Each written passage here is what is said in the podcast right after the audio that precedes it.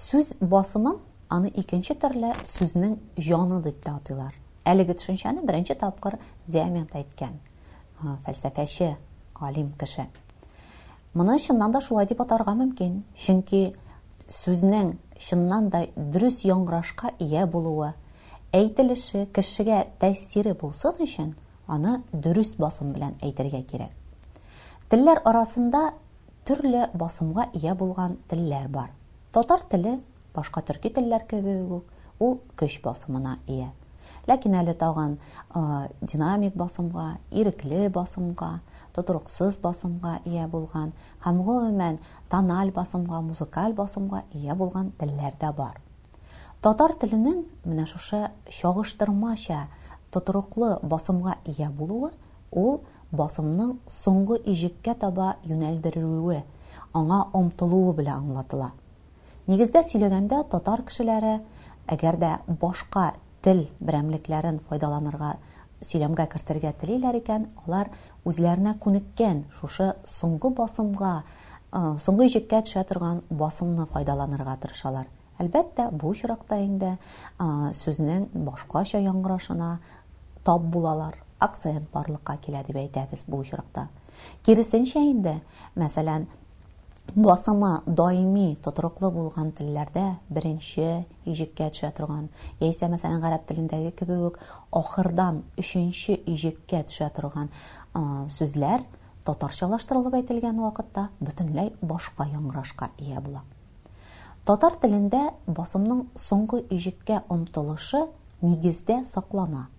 Әмма һәр кагыйдәдән искәрмәләр булган кебек үк, Татар телендә дә мондый искәрмәләр бар. Беренчесе турында инде мин бераз гына әйтә башладым. Телдә кулланыла торган алынма берәмлекләр һәрвакытта да татарчалаштырылып әйтелмиләр.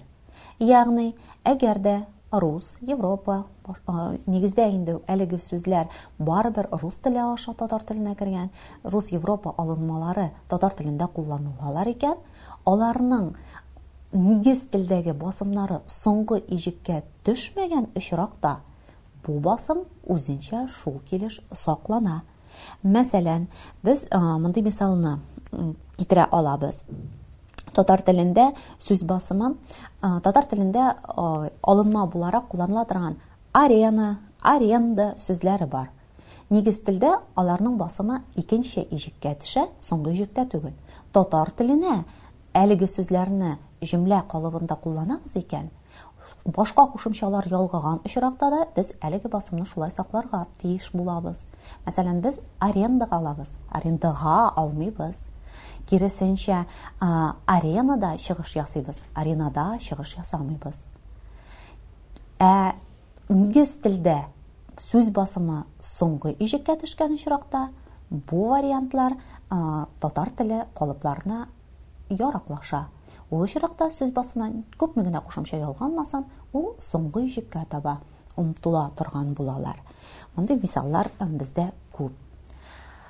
Икенче алып, татар телендә татар теленең үз сүзләре турында сөйләгән вакытта, басым соңгы иҗеккә төшмәгән вариантларга без тагын берничә искәрмә вариантны күрсәтәбез. Беренче чиракта, һичшиксез, бу сорау берәмлекләре. Сорау берәмлекләрендә, сорау алмашлыкларында сүз басымы беренче иҗеккә төшәргә тиеш. Сөйләм вакытында элизиягә бәйле рәвештә, яисә бер сүзнең, икенче төрле әйтсәк инде, бер сүзнең икенче сүз белән кушылып әйтелүенә бәйле рәвештә, әлеге сүз басымы үзгәреп, яраклаштырып, сөйләм телендә, сөйләм агымына яраклаштырылып әйтелергә мөмкин. Әмма дөрес сөйләм һәм хәр сөйләм тактындагы хәр берәмлекне башкалар дөрес аңласын өчен басым дөрес куелган очрак уңышлырак санала. Мәсәлән, Нинди кешеләр белән очрашу түгел, ә нинди кешеләр белән очрашу. Кайчан барырга кирәк, кайчан барырга кирәк түгел. Шул рәвешле күрсәтү алмашлыкларында, билгесезлек һәм өлешчә билгеләү алмашлыкларында да безнең һичшиксез сүз басымыбыз беренче җиккә төшә. Татар телендә кушма сүзләр, ике яки берничә элементтан торган кушма сүзләребез шактый еш очрый. Аңа мин әле генә әйткән һичшиксез, һәркайда сүзләре, һәркем вариантлары, ак кош һәм башка ашъяулык сүзләре шундыйлар да тора. Мондый очракта ике сүзнең һәрберсенең аерым басымы була, ләкин төп басым, һичшиксез, беренче сүз басымы, көчлерәк булуга нигезләнә. Икенче сүздәге басым исә өстәмә басым булып исәпләнә, ул бөтенләй басымсыз әйтелми дип әйтү дөрес булмас. Әгәр дә интонацион яктан аны тикшерсәң, һичшиксез икенче сүзнең дә басымы була, әмма беренче сүз басымы бу очракта көчлерәк була. Искәрмә очракларга тагын берничә вариантны өстәргә кирәк.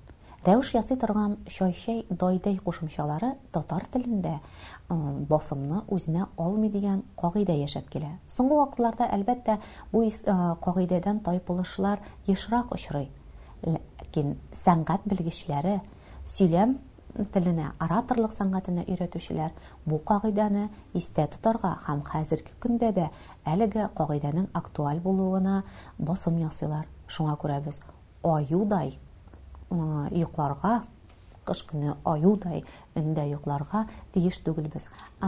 Татар телендә кулланыла торган гарәп, фарсы сүзләрендә дә, рус сүзләрендәге кебек үк, алынма нигездәге Басым күп очракта саклана. Мәсәлән, без республикабызда дип сөйлибез икән, сүз басымын икенче җепкә куеп, ләкин дип каршы куючы теркәгечне гарәп вариантындагыча кулланабыз. Чайчай, дайдай кушымчалары белән ясала торган татар рәвешләре Шулай ук үзенчәлекле әйтелешкә ия, чөнки бу кушымчалар үзләре аша басымны үткәрмиләр һәм үзләренә әлеге басымны алмыйлар. Шуңа күрә без филдәй көчле халык һәм кышкы көннәрдә аюдай өннәрдә ятарга тиеш түгелбез. Тагын бер нәрсәне истә тотарга кирәк, кушымчалар турында сөйләгәндә, юклык формасында килә торган фигыль вариантлары шулай ук үзенчәлеккә ия, чөнки татар телендә фигыльдә юклык формасын кулланучы, юклык формасын белдерүче кушымчалар беркайчан да басымны үзләренә алмыйлар һәм үзләре аша үткәрмиләр. Шуңа күрә мин кибеткә бүген бармадым. Бармадым түгел. Һәм алар иртәгә безгә кунакка килмәячәкләр. Боерык-фигыльләрне әйткән очракта да басымны беренче иҗеккә куеп әйтсәк, безнең сүзләребез үтемле һәм һичшиксез аңлаешлы булачак.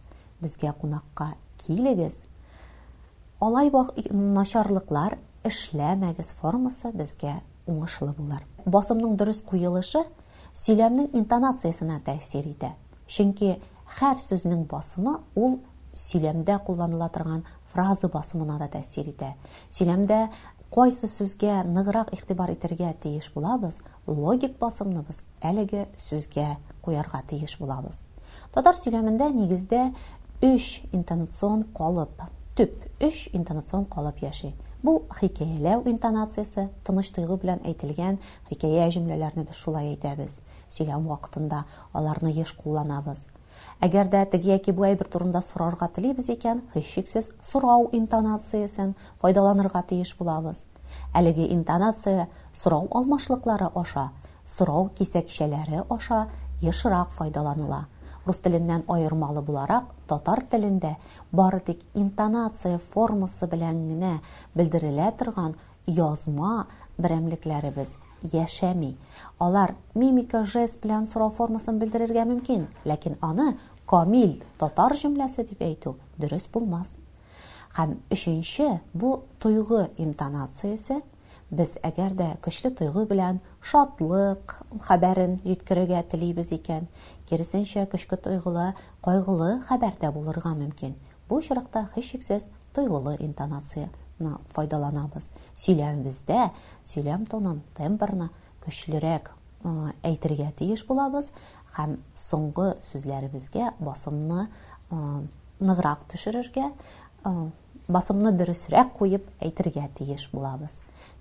Интонация һәм басым бер-берсе белән бик тыгыз бәйләнештә. Аларны аерып карап, бары тик берсен генә дөрес әйтеп, икенчесендә хаталану дөрес булмас.